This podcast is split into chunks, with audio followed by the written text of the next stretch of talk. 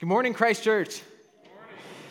I'm going to try and pull three strands together uh, for this sermon, and I think they're all going to make sense. So, the first one is we are starting today a new sermon series that we will be going through for the bulk of this summer around uh, the book Simply Christian by N.T. Wright. We've been talking about this for a few weeks, and you might have even picked up a copy of the book so that you could read along.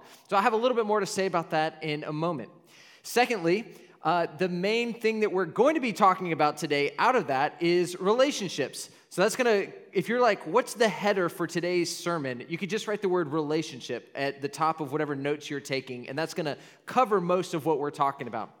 And then the third thing is today is Trinity Sunday. And you might have heard it in some of the hymns that we were singing. Uh, you might have noticed it in our collect for prayer. Um, but it's the reality of the God that we worship is that he is a three in one community. That's how he's revealed himself. And so all of these pieces are coming together today, and I think they'll, they'll all fit together um, as we get into the sermon a little bit. And I want to talk a little bit why this book, Simply Christian. Uh, why are we going through this? Why is this what we're doing this, this summer? And first, I would say, um, there are times in your life where you just want to go back to the basics and just say, what are the essentials of the faith? That it's good every once in a while to just um, maybe recalibrate and say, what is the foundation upon which everything else is built? And there are a number of different books that are perhaps really good at doing that. Uh, this one, Simply Christian, does that. It says, let's go back to the basics um, and examine what's the foundation, the building, the platform of all Christianity. I think that's a really helpful way uh, from time to time, periodically, and maybe even this summer where we know a lot of people are traveling and in and out. This is a good time to just all of us look and say, This is what we believe, this is who we believe in. Um, and so we'll be following along Simply Christian to do that. Secondly, though, because I like the way, especially N.T. Wright does this. We live and are increasingly in, as many of you know, a post Christian society. And by that, what I mean is the majority of our society isn't familiar with words like redemption or why it's necessary that Jesus died on the cross. Or what's this whole business of the Spirit? What do you mean by the Spirit? And how is the Lord trying to work? Like, these aren't categories that most of our culture is interacting with. Instead, though, where, and where N.T. Wright starts is he says we all have these longings. We all have deep longings for justice or beauty or relationships or spirituality. Let's start at that point around some of these universal longings and from there move forward. So I want to put an outline of even how the, the summer series is going to go. This is the breakdown, an outline of his book. And it's pretty much how we'll follow things. Echoes of a Voice is the first part. It's these longings that we all experience. And you know, it's interesting. We'll talk about this a little bit more next week. Um, if you just look at the data for Gen Z, the generation coming up, I think born in 1997 and forward, they are very open to spirituality, like radically open to spirituality. But the starting point is not the Bible or necessarily Christianity, but just an openness to there's something, someone out there. So, Wright starts with these places. We have these starting points of human experience in beauty, relationship, justice, spirituality. And then he moves to, in the second section, he calls staring at the sun. He says, There's something, though, about the Christian story that is so unique. It's like you can't look at the sun, obviously, but by the sun, it shines light on everything else. And he says, so when we get to the story of Christianity and we start talking about the God, the creator God, who has this enters into this relationship with Israel and then sends his son Jesus Christ and then empowers the church through his Holy Spirit, it starts to make sense of everything else. This powerful story that we today are still living into and a part of, which goes to that third part, reflecting the image, which is how do we become participants in God's mission? You know, we're not on mission. We, God is on a mission to redeem things, to redeem all that has been broken, all that has been lost, to restore everything. And we get to participate in that. So, this is kind of the outline of the summer. It's why we're going through it. I love the way he categorizes these things. And with this summer preaching series, um, we'll also have a Wednesday night group that meets, and you've heard us talking about this. There will be a Wednesday night group meets at seven o'clock um, in the evenings in the parish hall, and it'll go for an hour and a half, and it'll deep dive into what we talk about today. So today we're going to get into the Trinity, and um, That's always just like a really comfortable thing as a, a, preacher, right? We're talking about the Trinity today. And you might want to have more time where you're like, we didn't go deep enough. And so show up on Wednesday, and there will be time to go deeper with teaching and discussion and then table fellowship. It's one of those things you can drop in on a week. If you're traveling the next week, you can't make it, that's okay. And then there's childcare, of course, if you need it.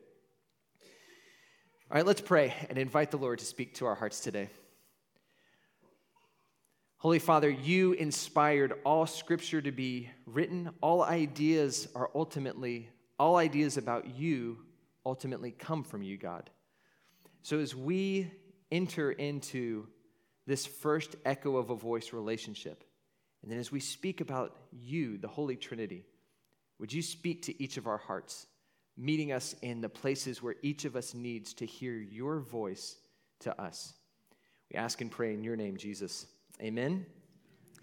All right, so echoes of a voice. There are different longings we all have. The first longing, longing for relationship. And when I say relationship, I'm using the biggest categorical word I can possibly use. I don't mean husband and wife, I don't mean uh, just friends. I mean, like all forms of relationship. Let's just talk about that longing of relationship. And I want to start with doing a survey of the beauty of relationships, and then we'll talk a little bit maybe about some of the pain of relationships as well. But on one level, we know that we were made for relationships.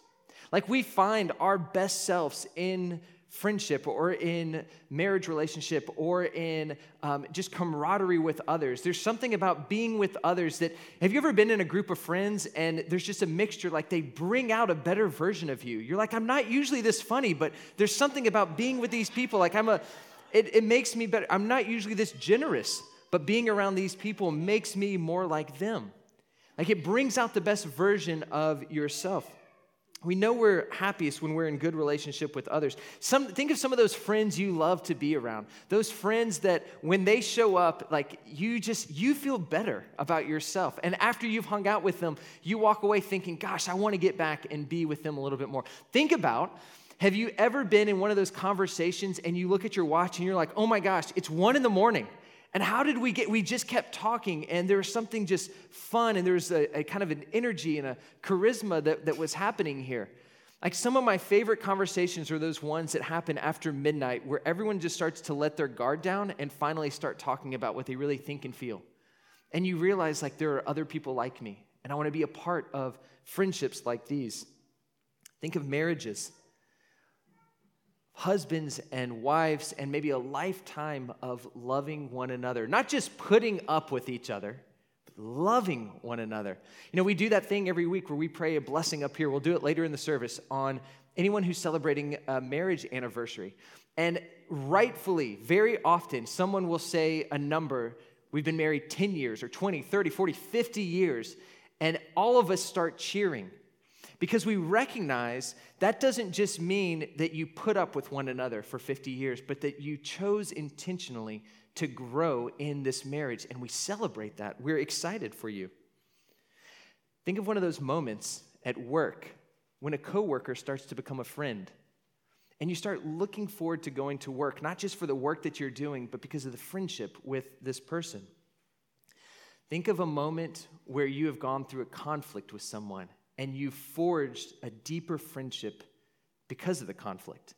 And you come out stronger in the relationship. Clearly, uh, and we kept saying the content, we didn't have a speaker, the content is the relationships. You're going to be in groups of men with other people whose faces you've seen before, but you're going to get to know their names. You're going to hear their stories. You're going to entrust yourself to them. We're going to practice relationship. That's the goal. There's a beauty that we have for relationships, a longing that we all have to be a part of healthy and whole relationships.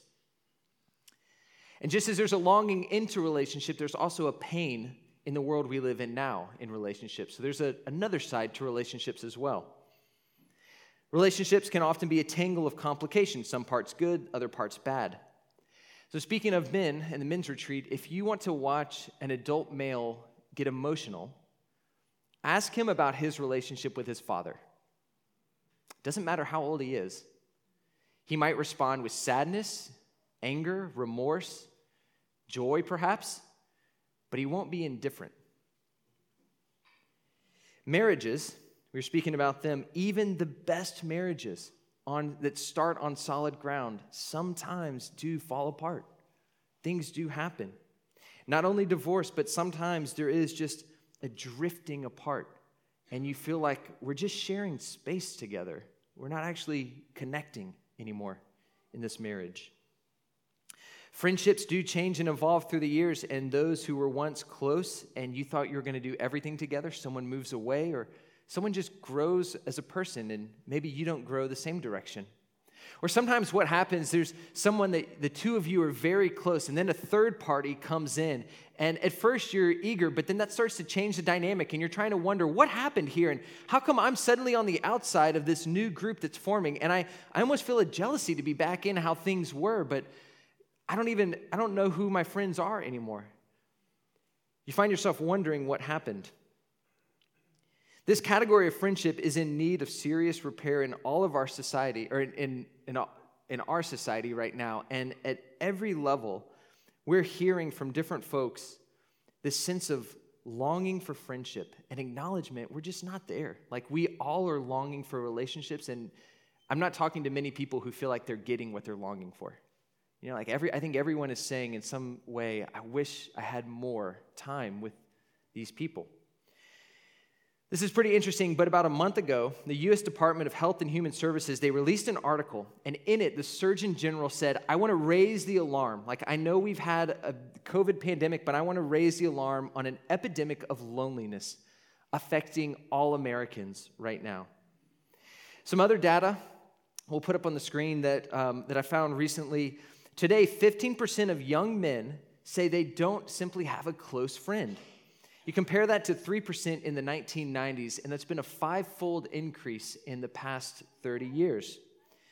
For women coming out of the pandemic, women have been uniquely affected. If we'll go to the next slide, more than half of all women 18 and up report that they've lost touch with at least some of their friends. So, coming out of the pandemic, women are saying, at least some of my friends, somehow in the past few years, we've lost touch with one another. One researcher at the American Enterprise Institute says that as he surveys the landscape of American life, we are in a friendship recession. And there's many reasons and people talk about what are the reasons for this. We can cite different things. We can say there's changing neighborhood plans and the loss of a city center that binds us together. We might say competitive job markets that move us around, technology distracting us. We could say the pandemic, something external that affected us all. And I even wonder if some of the polarization we feel in society right now isn't perhaps directly tied to the fact that there's a shrinking circle of relationships and wholeness that all of us have in our lives. Whatever the loss, the reasons for the loss of friendship, it doesn't change the fact we still desire connection. We still desire being known by others in friendship and marriage, parents, families, coworkers, com- comrades, just all of the different ways we might associate with people. There can even be a sense of shame and fear in admitting, I want friends. Because it puts you in a vulnerable spot saying, maybe there's something wrong with me. But that longing that all of us share is so deep. And all of this points to the situation in the world where, on the one hand, we long for relationships, for healthy, whole, vibrant relationships where we're our best self showing up with others. And yet, we're often a part of relationships where we've either sabotaged ourselves or things have happened that we can't control, and we aren't fulfilling this relational need that we so deeply desire. So, how do we make sense of this? How do we make sense of this longing? And there's one story, one thought is that maybe humans have just evolved as social creatures. Like maybe, you know, we're just meant to be these social beings and different animals have evolved. And so maybe there's like the bees who have their colony and there's whales that have their pods and there's wolves and they've got their little pack or whatever. And maybe humans are like that, that this is just one way that uh, evolution has helped us to pass along genetic information to the next, uh, the next generation of people. And I say that, okay, fair, maybe that's one idea of how that happens. But if I push too far down that route, I find myself thinking that if that's the case, then the love I feel for my wife or the love I feel for my children is nothing more than just my genes wanting to replicate themselves. And maybe the, the care I feel for you as a congregation, as one of your pastors, is only just kind of a herd instinct to make sure that we all get along and can pass along our genes. All the songs about love and sacrifice, the movies, the stories that affect us most deeply, the laughter with friends, working through conflict to forge something deeper. Maybe it's just a trick of our genetic code. And if that's the case, it feels a little cheap actually to think about that's all that is meant by our longing for relationships. And I think what Christianity wants to offer is actually a different story. It says maybe there's actually a different origin point for why we have these longings for relationship, even though they're going unfulfilled right now. And what Christianity wants to offer is this that what if our longings for relationship, our deepest longings for companionship and for life with others, are actually an echo of the way things are supposed to be? And what if we were designed by, what if we were designed as relational beings by a God who is himself relational? And that's where I want to pull in this other strand of the doctrine of the Trinity. That today is Trinity Sunday. And I think to answer that question, it makes sense to believe that we have a Trinitarian God. And you might be wondering, like, how are you going to get from Trinity to relationships? But I would say they are so closely related. This is the story that makes sense of why you crave relationships so deeply. Christianity, of all the world religions and of all the worldviews out there, alone teaches this doctrine of the Trinity that God Himself is intrinsically relational. He, in His very nature, apart from anything He ever makes or does, is a community of one. He is a relational God. Let me explain where we see this in Scripture and then how we might think of it. In our readings today, we heard language about the Trinity in two places. At the end of Matthew's Gospel, Jesus has assembled all the disciples and he has them on a mountain and he's about to commission them and he's about to send them into the world. He's going to ascend, the Holy Spirit's going to come down, and he says, All authority in heaven and on earth is given to me. And therefore, I'm sending you to go out into all the nations and to make disciples by baptizing them in the name of the Father, the Son, and the Holy Spirit on equal footing, Father, Son, and Holy Spirit, to baptize them in the name of the one God. And by the one God, I mean the God who defines himself as Father, Son, and Spirit. We see this at the end of Paul's letter in Second Corinthians. One of the very last things that he writes to them says this that may the grace of our Lord Jesus Christ and the love of God and the fellowship of the Holy Spirit be with you all. Again, we see this equality of God the Father, God the Son, God the Holy Spirit, all on the same plane. And it's not as if Paul or Jesus were believing in three different gods, they are radically monotheistic. What they're trying to impress upon us is the way that we understand the one God is He is in an eternal community of one, and He's revealed Himself as Father, Son, and Spirit in this mutual life together. One other way of thinking about this is at the very beginning of Christianity, there was a belief that this one God was somehow supra personal.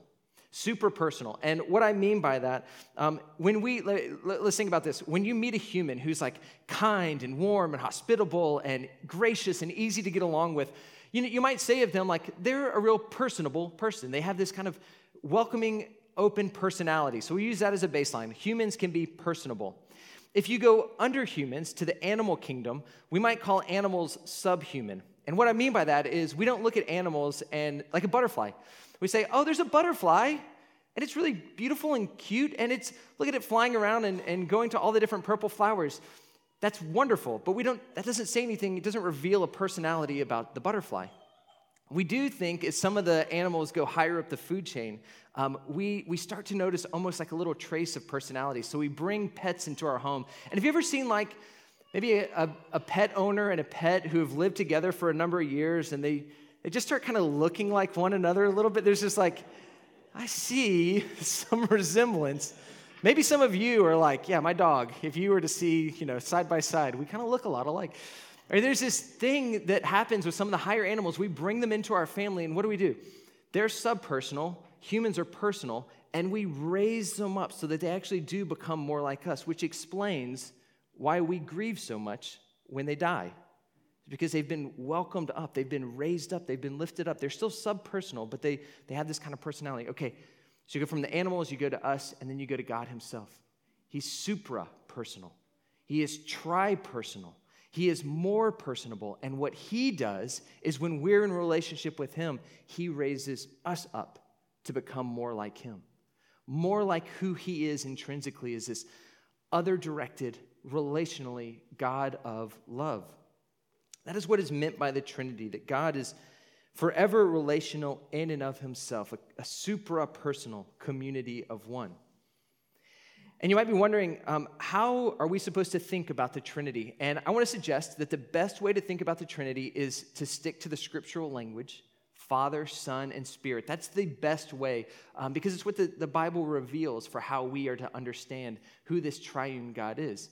But you still want to think, like, I just, I want categories for how might I think about it. And so Christian thinkers throughout the years have offered different ways of conceiving of the, the triune life. I want to offer one, I've, I've shared this before, but to me, it makes a lot of sense for understanding this three in one, one God. And um, I know I've shared before at our wedding, my wife, her family is Greek, and there's one of those Greek dances. And you maybe have seen a Greek dance before, a Greek wedding before. Maybe you've seen like a, a Jewish wedding, or even just some of the, the Mediterranean style weddings where you get everyone in a village, like in a circle, and there's this like rhythmic dancing all together, where there's this like pulsating energy of everyone doing this one dance, but also individual members around the dance itself. There's something about that that the early church was saying. We kind of think our God's like this that there's Father, Son, Holy Spirit in this eternal dance of one, but they're all focused on the other. The Father loving the Son, the Son receiving the love, loving back the Father, the Spirit kind of between them. And there's this inner dance, this inner life of the Trinity just happening, existing, of focusing, glorifying, serving the other.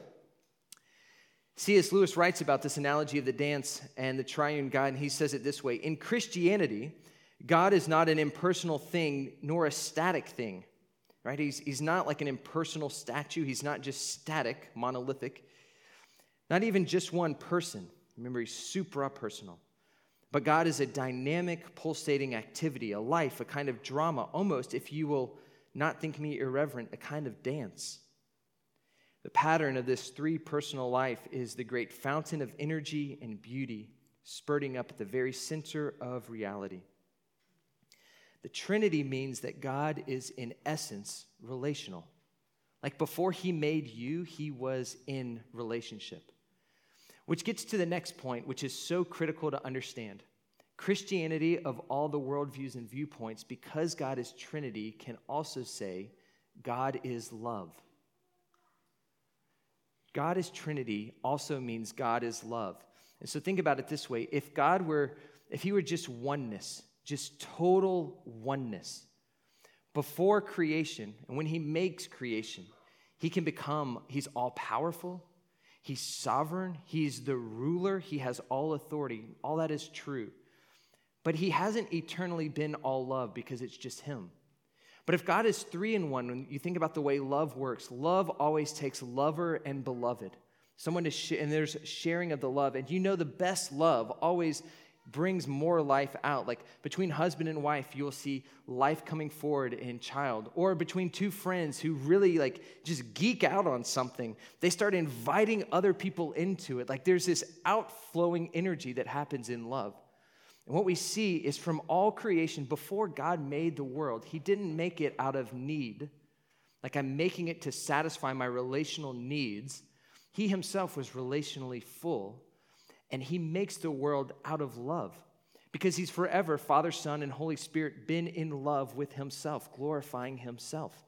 So He's able to make this world because He loves to, because He chooses to, because He wants to not because he needs any subjects to bow down to him. We bow down and honor him because as his subjects, we, we love him and we give him worth, and he lifts us up and doesn't call us his subjects anymore. What does he call us? Very like our first reading years, you are just a socially evolved being to keep your genome going. That's one narrative. Here's another one. Genesis 1:27. God created you in his own image. In the image of God, He created you. Male and female, He created you. He created you in His image to be a relational reflection of Him in the world, to bring wholeness and healing, to be in relationship with Creator, and then in relationship with others, and then in relationship with creation by caring for creation. The desires you have for relational wholeness are an echo of how you were made by relational God. And you cannot escape relationship in this world. And I want to um, probably just close with a, a, real easy, like, so what? Like, so how, how does this make sense? And, like, what are we supposed to do with this kind of thinking? And I would start and I would just say, I think culture at large wants healthy relationships. Like, when I think of Austin, I think Austinites want healthy relationships. I think that they want to know how do I become in healthy relationships? And I wonder, what if the church, like, what if the trademark of what we're known for was that in the community of these people, you will find some relational healing? And I think this is what Jesus offers when he teaches us to love our enemies and to forgive those who hurt us. And I just wonder, like, what if the church was known as this is a place of relational wholeness? This is the place that whenever you need forgiveness, you can go and ask these people, and they are the ones who are really quick to forgive you. They're the ones who will work through the conflict with you. They won't erase it. They won't say it didn't happen, it didn't matter. They'll work through it, they'll go through it with you, and you can rest assured they'll forgive you. And they're also the type of people who are humble enough to say when they've done something wrong, Can I be forgiven? Like they just, that there, there, there's a, a community here that's willing to say, I'm so secure in my relationship with the Father that it's easy for me to forgive others and to ask for forgiveness when I need to. And I imagine what if the church led in relational wholeness? We'd be the type of place where when someone is going through the throes of a mental health challenge, whether anxiety that's just like spinning you out of control, or depression where you're not feeling anything, or perhaps even hearing voices, what often happens in moments like that is there's a separation between friends or family because how do we help? How do we be with you? And what if the church was a community of people that just said, We will stick to you? We will not let you live alone through this moment. As part of the relational wholeness, we are committed to you. In fact, I think maybe that's the way we could describe the church. The church is a community of people under the rule of Jesus Christ who are committed to one another. And so, therefore, form a new family and new network of relational connection. Perhaps maybe the best way to summarize what I'm describing is this that what if the primary measurement you used for your life to describe if you're successful or if you're winning or if you feel good about your life, whatever category you're trying to use, what if the primary metric was to look and to say, How are my relationships? Is there anyone I'm estranged from? Is there anyone that I need to do work with? Lord, is there anyone that I need to forgive? Like, what if the metric of the success of your life you measured somehow in relationships and not in any other category? This was the lead category for understanding how good and healthy your life is. I just wonder what that might do uh, to a community and to the surrounding neighborhoods of a church community that lived like that. I believe this is the way we are called to live a relational God who has made us and calls us into relationship with Him, and then we are called into relationship, whole relationships with others. Believe that in the name of the Father, and the Son, and the Holy Spirit. Amen.